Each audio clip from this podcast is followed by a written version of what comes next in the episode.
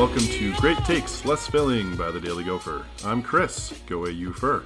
With me this week, as always, is UStreet. This week it's Tyler UStreet Johnson, who broke a thousand yards the season, continued his 100 yards in a game, continuing record. Is very close. I think he's one touchdown away from breaking Ron Johnson's overall touchdown record, and didn't drop any pass this week. So lots of kudos for Tyler. This is a lot of fun, Street. Like a lot of fun. Hey, remember when this was supposed to be a trap game? God, the Northwestern's offense is too terrible for this to be a trap game. Yeah, They're, they're re- they're real really bad. not good. They're really not bad. good at all. I just want to point out our unison on that is intentional because they're really bad.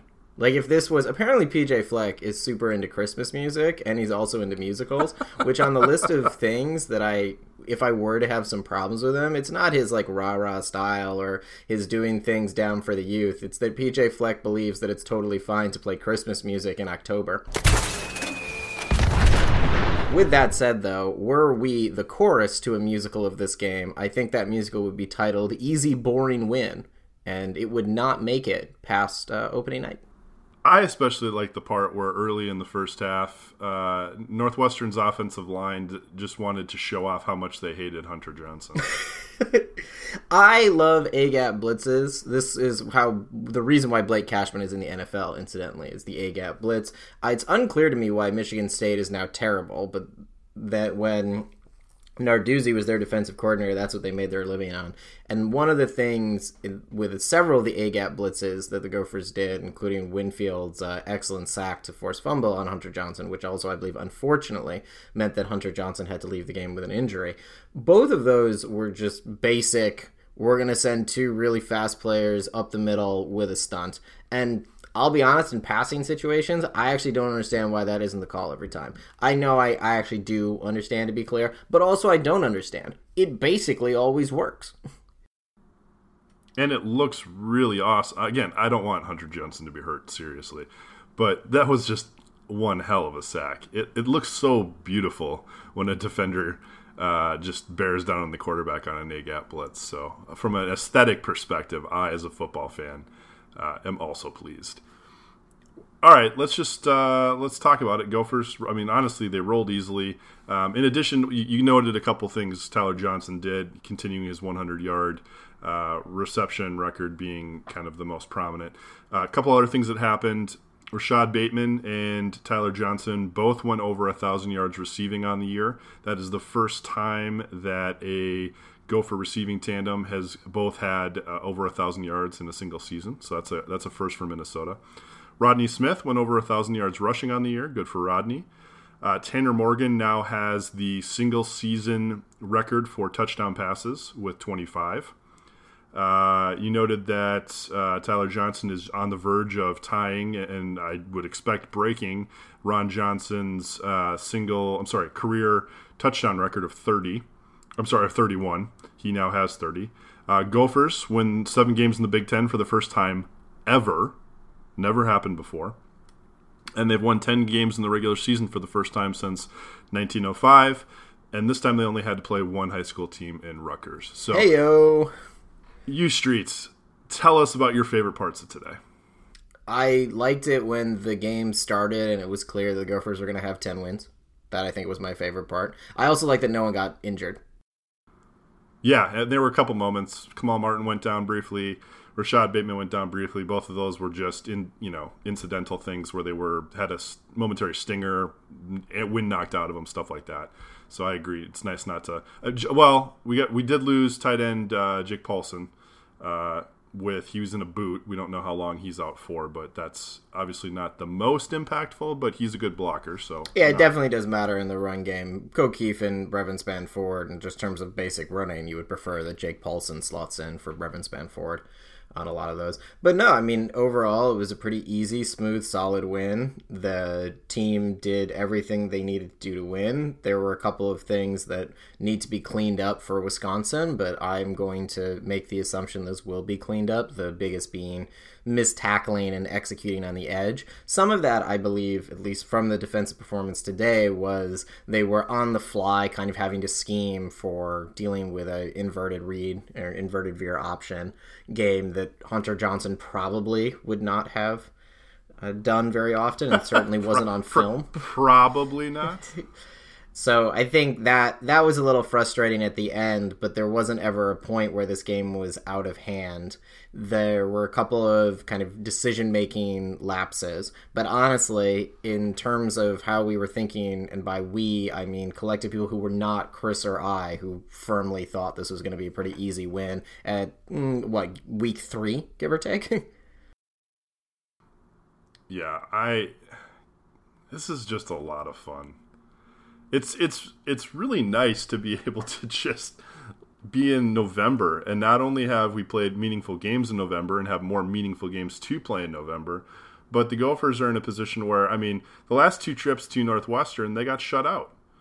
And this is a game where I mean, honestly, when things started to get sloppy in the second quarter, I wasn't even worried. I just laid back and enjoyed the game. Like knew this was a win and was like, okay, so it's not going to be a shutout. It's not going to be as clean a win as we'd like, but this isn't going to be a loss. So, okay, move on.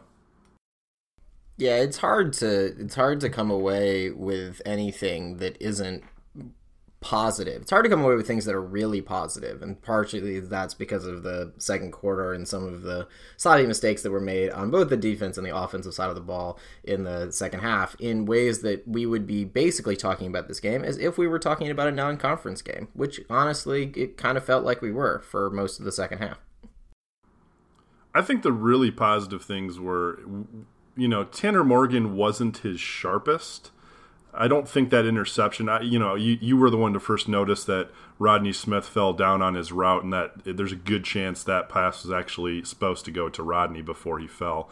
Um, but you know, there were moments where Tanner wasn't his sharpest, but when he was on today, he was throwing just dimes. I mean, that uh, was it. Tyler who caught that um, over the shoulder, like right on the sideline. Was that Tyler? It Johnson? was that the Morgan made three NFL throws today, the most notable being the one that Chris just mentioned, which was about a 20 ish yard uh, deep out that was an over shoulder catch by Tyler Johnson, which absolutely will be on the tape for Here's Why You Should Draft Me in an early round. NFL teams, please go.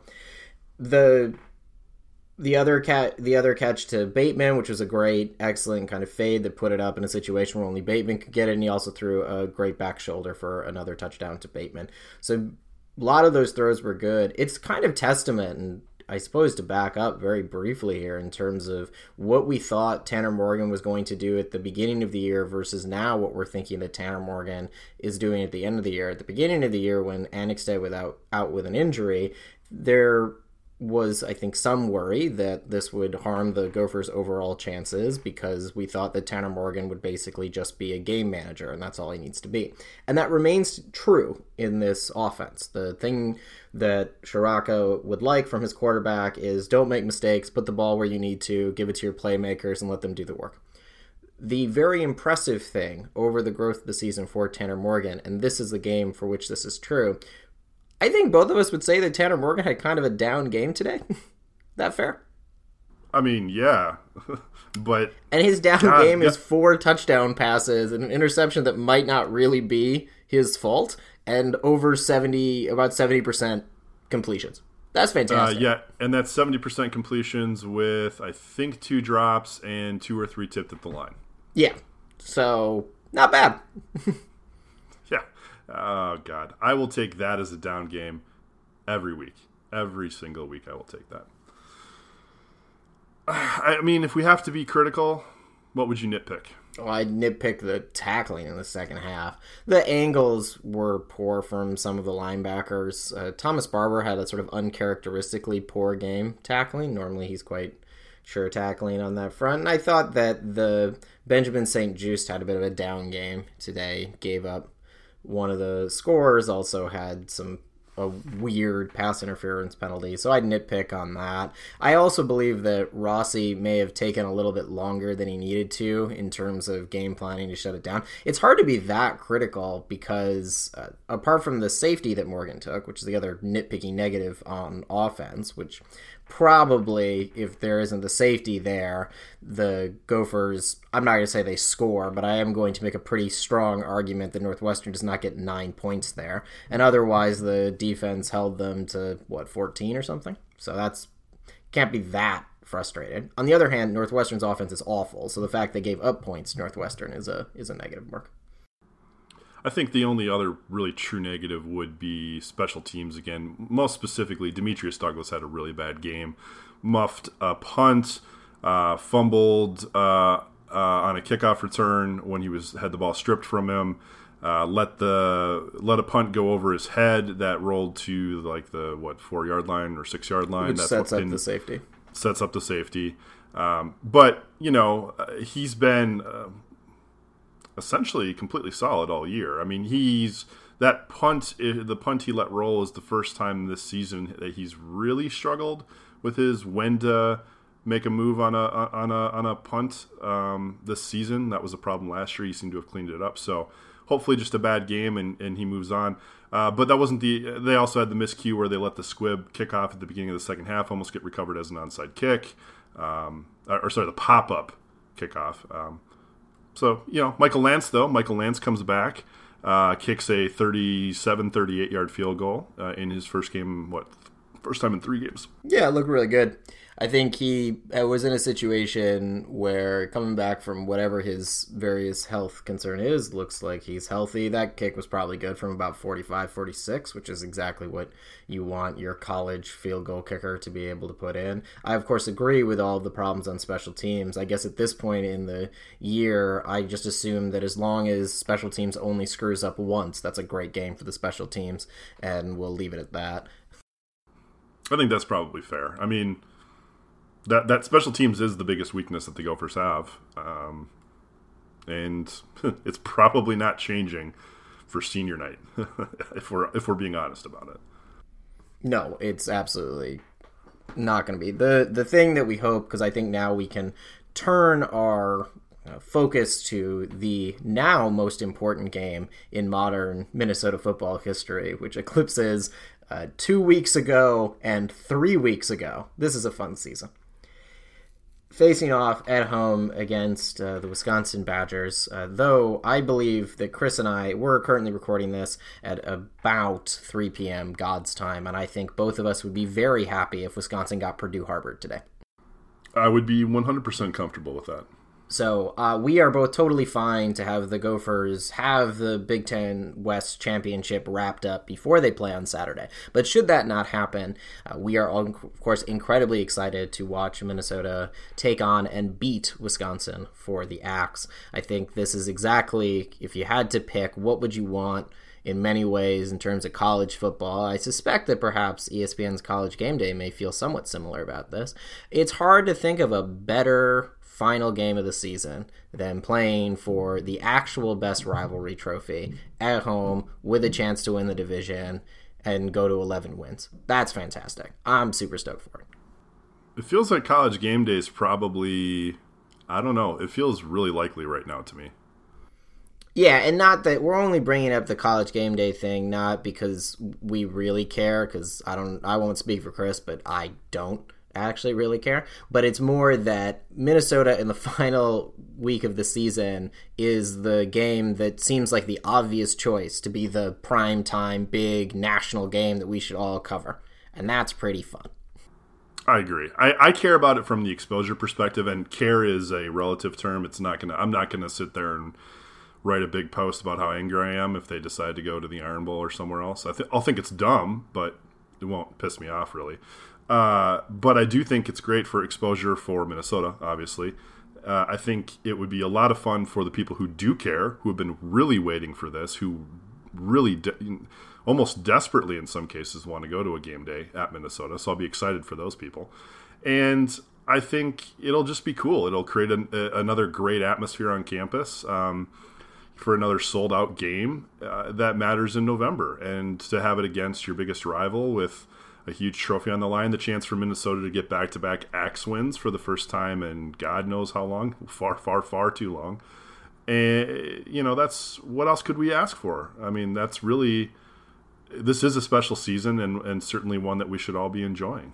Yeah, a win, incidentally, is the other thing that we'll ask for for for for Saturday. Just in case that wasn't clear, that we are very much hoping for that as well. And I actually think, and I said this before the season. I will say it during the middle of the season. I will say it again on this podcast. I will say it again likely next week when we have our Sky U podcast. This is a game that I think Minnesota will win. I think they will match up well. The major challenge from a defensive perspective is, uh, regardless of how much we want to say that Drake Anderson, Evan Hull, and Andrew Marty are good runners, none of them quite have the same pizzazz, shall we say, as Jonathan Taylor and the Wisconsin offense. So run defense and wrapping up and family to the ball or whatever the particular slogan of the week is will very much need to happen on defense and on offense. Minnesota cannot get into a weird lull, which I think they did to a lesser extent in the second half of the Northwestern game. Though given how much Chris was paying attention to this game, it's quite possible that Kirk Ciarrocca was feeling the same as the offensive coordinator. I think he took a nap, and I don't exactly blame him if I'm honest. So I I am I think that this is going to be an absolutely massive game, and exactly what we wanted to have happen against Northwestern happened. Team won, basically no injuries some stuff to clean up, but that puts people to be locked in for film week. And also, I think if you get to have the final game of the year at home, particularly after the Iowa game, so you know what it feels like to be really close and not quite get there. And I think often that can put a team in two different directions. I think we saw the positive way in the direction today, which is all right, there was a loss, that's unfortunate, but the season still is in their hands. The magic number, of course, is now one, but at the beginning of the game, the magic number was two. The team came out basically uh, smoked Northwestern in all reasonable aspects of it, and that's the kind of effort you want. Hopefully, that also will carry over into next week, where for a team to be locked in to play against your biggest rival and to beat your biggest rival, that will be that will be exciting. Get excited, Gopher fans! It is a huge game next week against Wisconsin. Of course, we will have a Sky U podcast leading up to the game. There will be plenty of recap content for Northwestern dropping over the weekend into the beginning of next week. So keep an eye out for that. In the meantime, go Gophers. Go Gophers, row the boat.